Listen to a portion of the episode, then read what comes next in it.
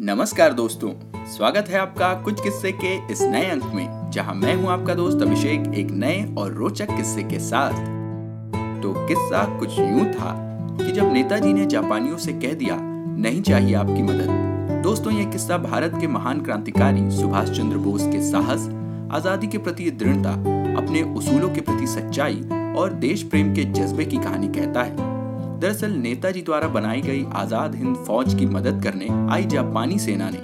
जब खुद आगे लड़ने और नेताजी की सेना को आराम देने का प्रस्ताव रखा तो नेताजी ने जापानियों से साफ़ कह दिया, यदि ऐसा है तो हमें नहीं चाहिए ऐसी मदद और नहीं चाहिए दूसरों की मदद से मिली आज़ादी।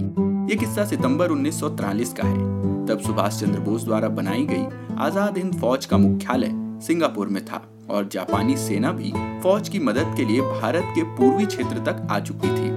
अंग्रेज़ों से लड़ाई में क्या रणनीति अपनाई जाए, ये तय करने के लिए जापानी सेना के कमांडर काउंट टेरांची और अन्य वरिष्ठ सैन्य अधिकारी नेताजी के साथ बैठे।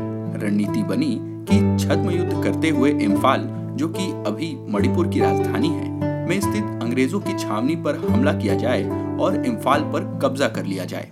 जापानी कमांडर टेरांची ने प्रस्ताव दिया कि नेताजी और उनकी सेना सिंगापुर में ही रहे।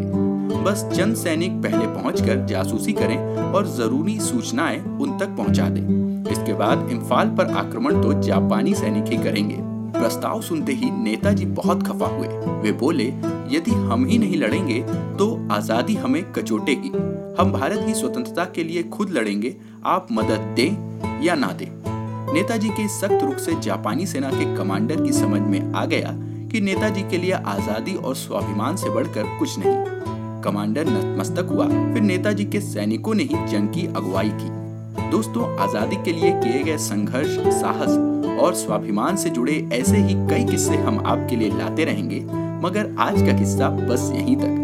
अगर आपको ये और हमारे पिछले किस्से पसंद आ रहे हैं तो इसे अपने यारों दोस्तों के साथ शेयर करें। अपनी प्रतिक्रियाएँ हमें कमेंट्स के ज़रिए बताएँ। और अगर इसी तरह के और भी रोचक किस्से आप सुनना चाहते हैं तो हमारे चैनल कुछ किस्से को फॉलो या सब्सक्राइब करें और नोटिफिकेशन ज़रूर ऑन कर लें, क्योंकि अगला किस्सा होगा कश्मीर से जुड़ा हुआ कि कैसे राजा शिकार में खोए रहे और कश्मीर हाथ से निकलता गया।